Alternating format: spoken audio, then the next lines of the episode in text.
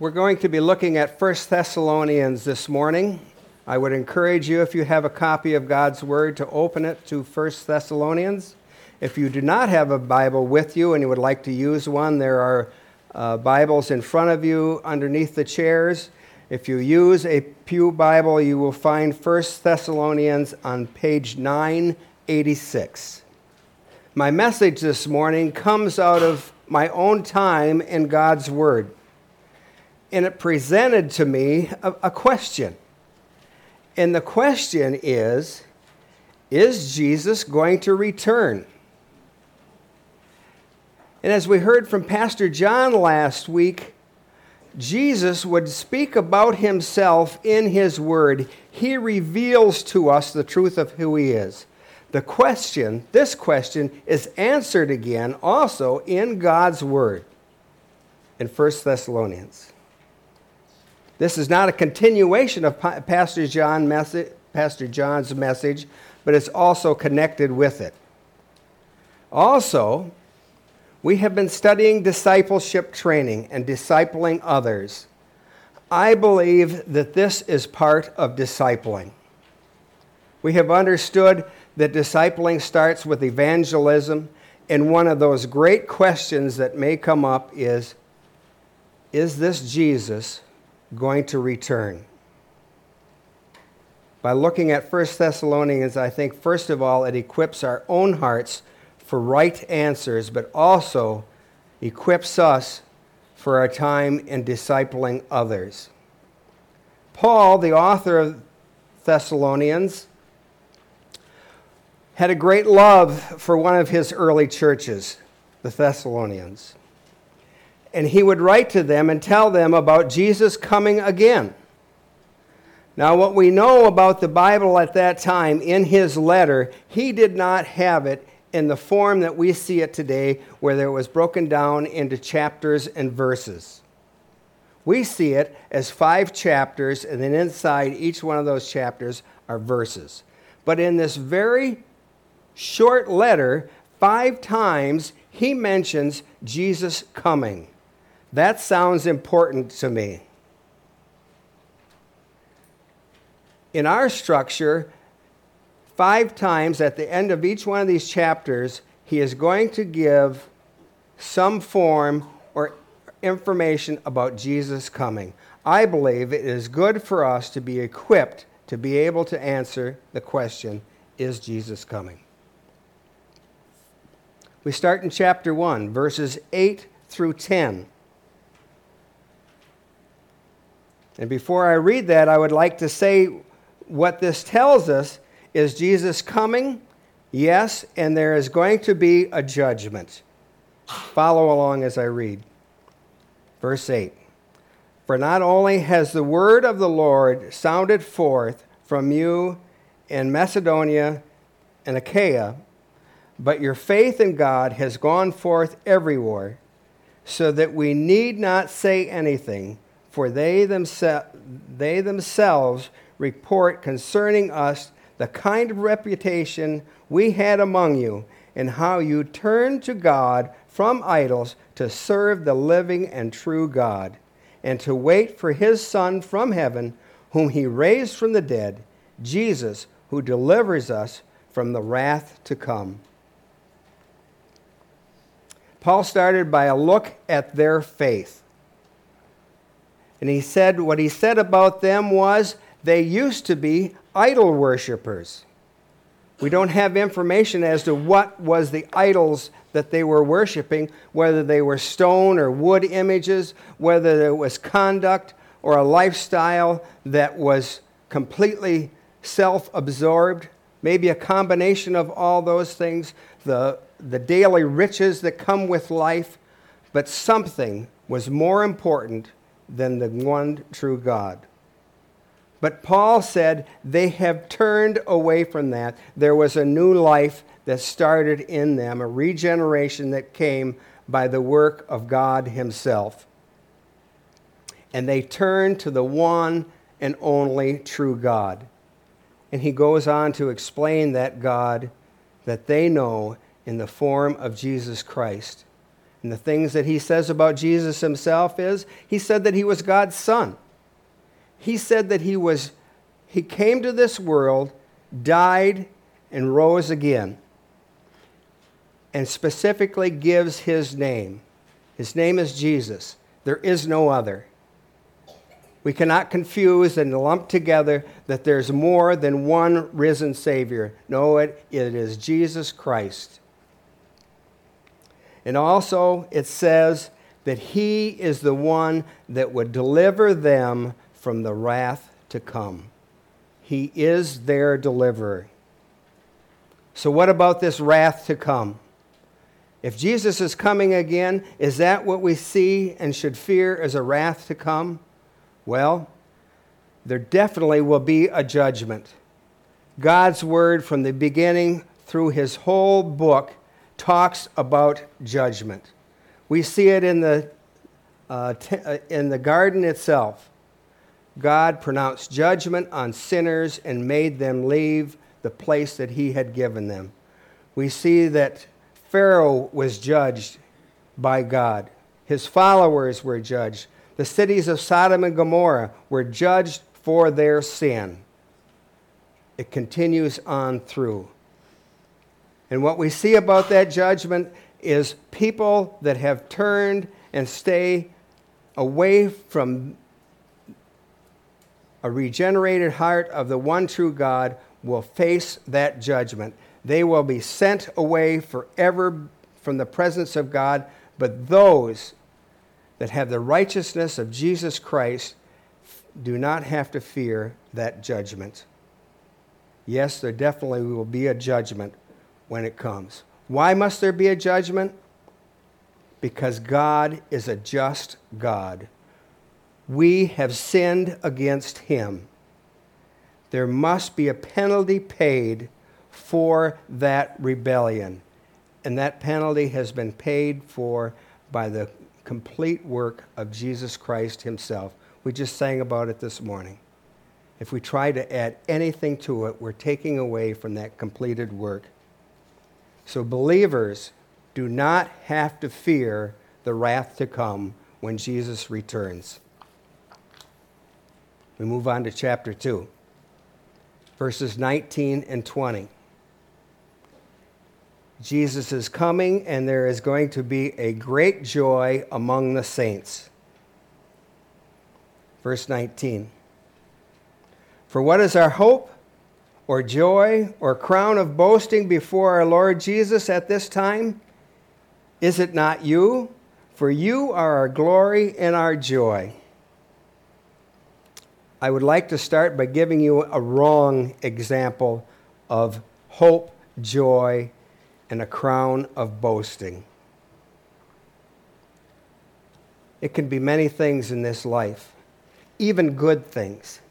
It might be our spouse, it might be our children, it might be our career, our job.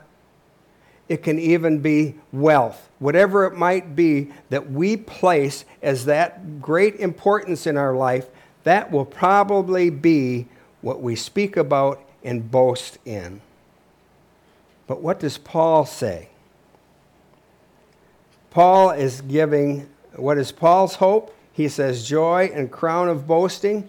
He says, Is it not you? He is speaking about his fellow believers.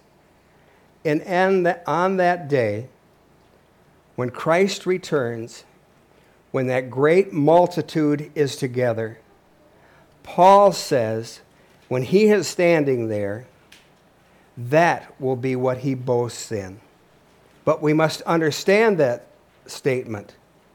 Paul is not saying, Paul of Tarsus, the evangelist, LLC, look at my ministry and what I have done. He's saying, I am one of you, brothers. I was so far from the Lord, but you were the one, Lord, that changed my heart.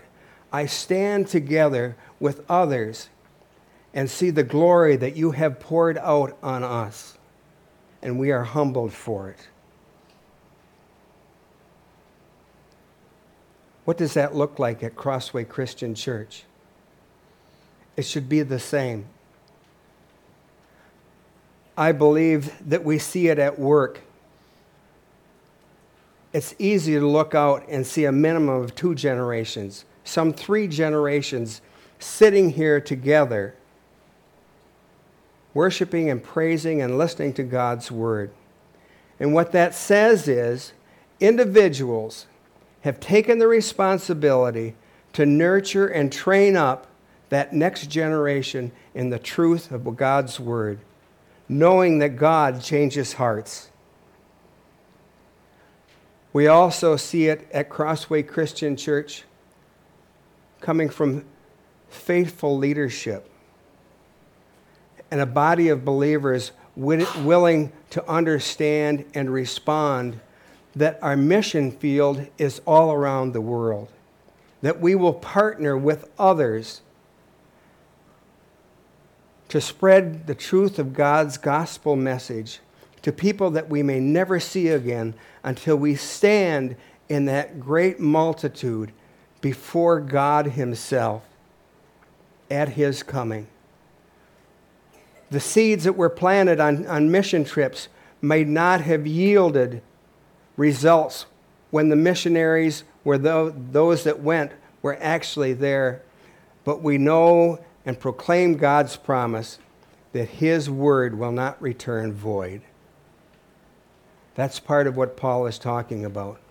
But also, make no mistake, he's not taking on that glory for himself. He said that that great multitude is a reflection of the, God, of the glory that comes from the one true God and is due only one individual, and that is God Himself.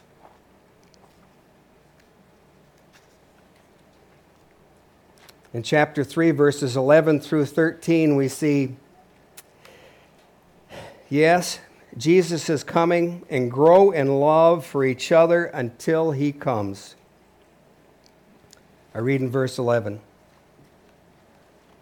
Now may our God and Father himself, our Lord Jesus, Lord Jesus, direct our way to you and may the Lord make you increase and abound in love for one another and for all, as we do for you, so that we may establish your hearts blameless in holiness before our God and Father at the coming of our Lord Jesus with all the saints. How personal is this grow in love? And I want to say specifically at Crossway Christian Church. we can easily say, well, I'm going to love everyone, but I don't necessarily like them. We've heard it before, and that's not a true statement, my friends. If we love them, our actions in our heart and the overflow should be exactly that. I think one of the things that we have to understand about love is that we don't understand it. The elders, in their time together, Pastor John, myself, and an elder training, uh, Doug Brubaker also, we are reading a book named The Church and the Surprising Offense of God's Love by Jonathan Leeman. And what we just discussed this week was the complexity of God's love. And if we really want to understand what God, what love is, we must look to Him. And it is multifaceted. It would take us a sermon series alone to try to understand the magnitude of how God loves. But what we also discussed was we as individuals, even Christians, have a distorted view of love. We have a self seeking love. What we say love is, is what we want to come to us. That's how we feel love and respond to it. My friends, that's not necessarily what love is. And if we think that that's how we have to conduct ourselves among other believers, that we're going to get back from them that loving feeling, No, that's only self seeking. We must be willing to completely give of ourselves to them, no matter how we are treated in return. And if that wasn't a large enough challenge, right after that, Paul then says what we, must continue on is to love all. How can we, if we struggle to love those that are in our midst and are like us, how can we love all that are in this world? I think our greatest act of love has to be our willingness to proclaim the truth of the gospel message. That's how we will show our love for others by what God has done in our lives. Let no one not be worthy of hearing the truth. But at the end of this little part of Scripture, on Jesus' return, I think Paul gives us another great thought that we have to remember. And all it says is, and about his, call, his coming with all his saints. What is Paul actually saying in that statement? We know how Jesus came into this world as a baby, putting aside the splendor that was due him. I think, in a way, in this country, we're at a disadvantage because we don't understand and know royalty. We can look at other parts of the world and see the pomp and ceremony that comes when royalty is out in public, how it is made such a spectacle of. I believe all of that compa- uh, pales in comparison as to when Jesus comes and it says, with all the saints. I imagine and see the multitude of heavenly hosts that sit before God and praise and worship Him, angelic beings that are at His command, that sing and worship Him, bow down, all coming at one time and making great of the King of glory. I think it will be a spectacle beyond any other.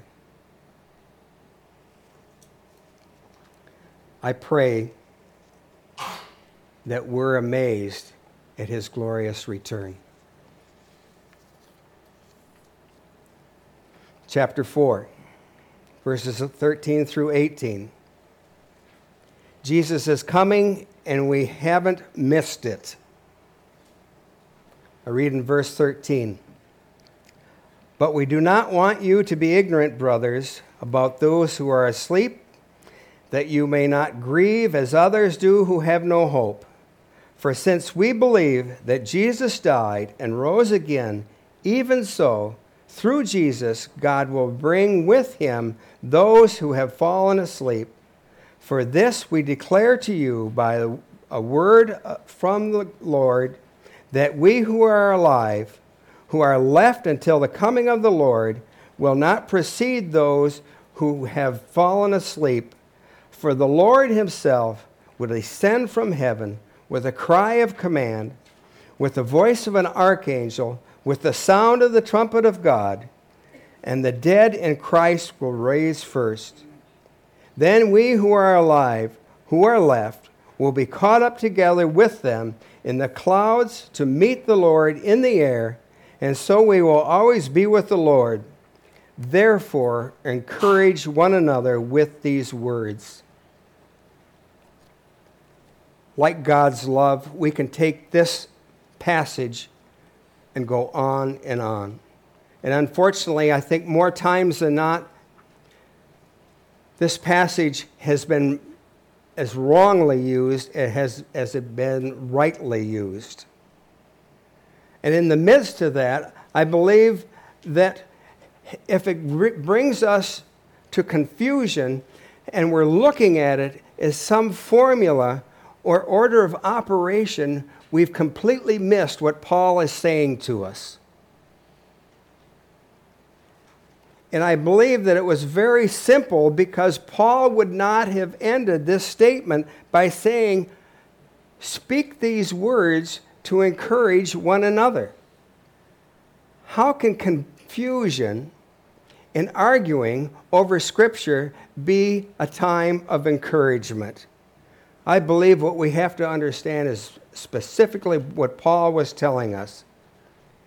His audience was concerned whether those that have already died and those that were alive have they missed anything? Will they come together? And Paul said, The dead and the living will come and be with God for an eternity.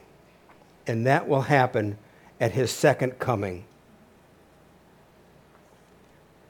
But we also know that these words are such an encouragement sometimes and used at funerals or when we are saying goodbye to loved ones that we don't want them to be to those that are mourning to be ignorant. We have to realize that this is an ongoing promise of God himself.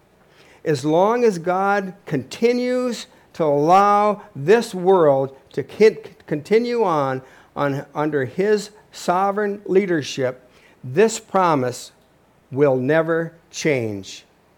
Whether he tarries one day or 10,000 years, the dead and the living will be brought together, those that have died in faith, and will be taken home to him for an eternity.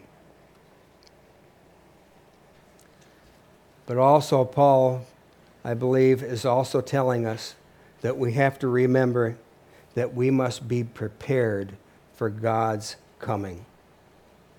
We don't know when that'll be. He did not know when that will be. He lived his life within the first century after Jesus had left, thinking that each day could be that day that Jesus returns.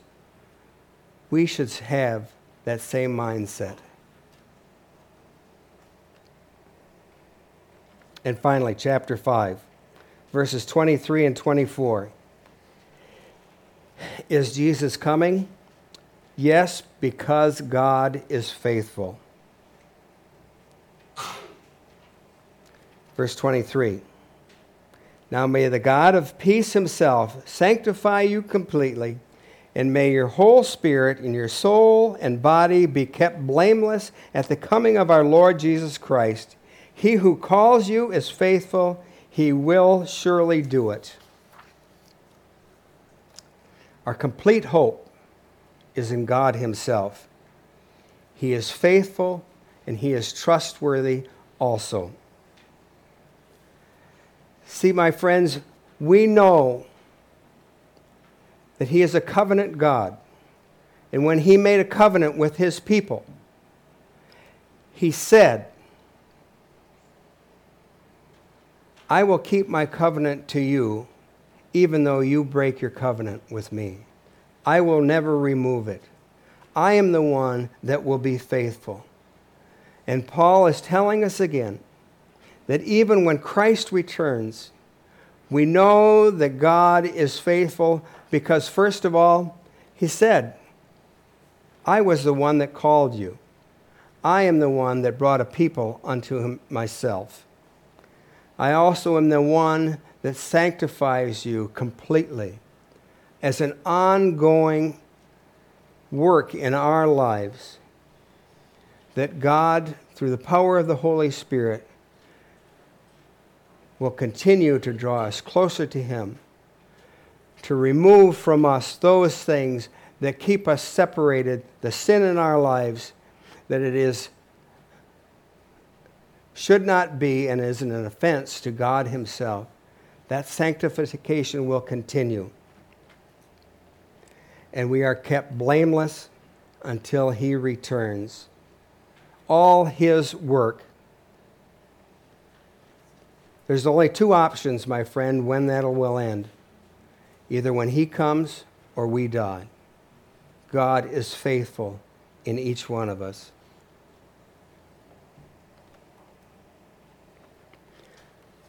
So, as we think about those that would present the question to us is Jesus really coming? I hope that for each one of us, including myself, we look at and understand that First Thessalonians can be that go to place that we can say, yes, but just don't take my word for it.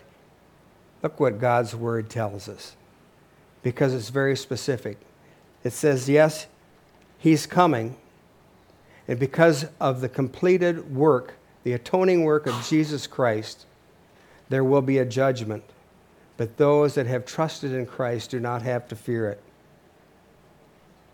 Yes, Jesus is coming, but God's chosen people will humbly be, be, gathered together before Him and see the glory of the one true God that draws them to Himself. We're again reminded that until He comes, we are to love one another, working together in true love and adoration for each other, servanthood, and to the world. And let us be encouraged by the truth that we know that the Lord is coming again, and those that have gone on before us or who are alive at that day will be joined together for an eternity. And all of this is on the solid hope and foundation because we serve a faithful God. Let's pray.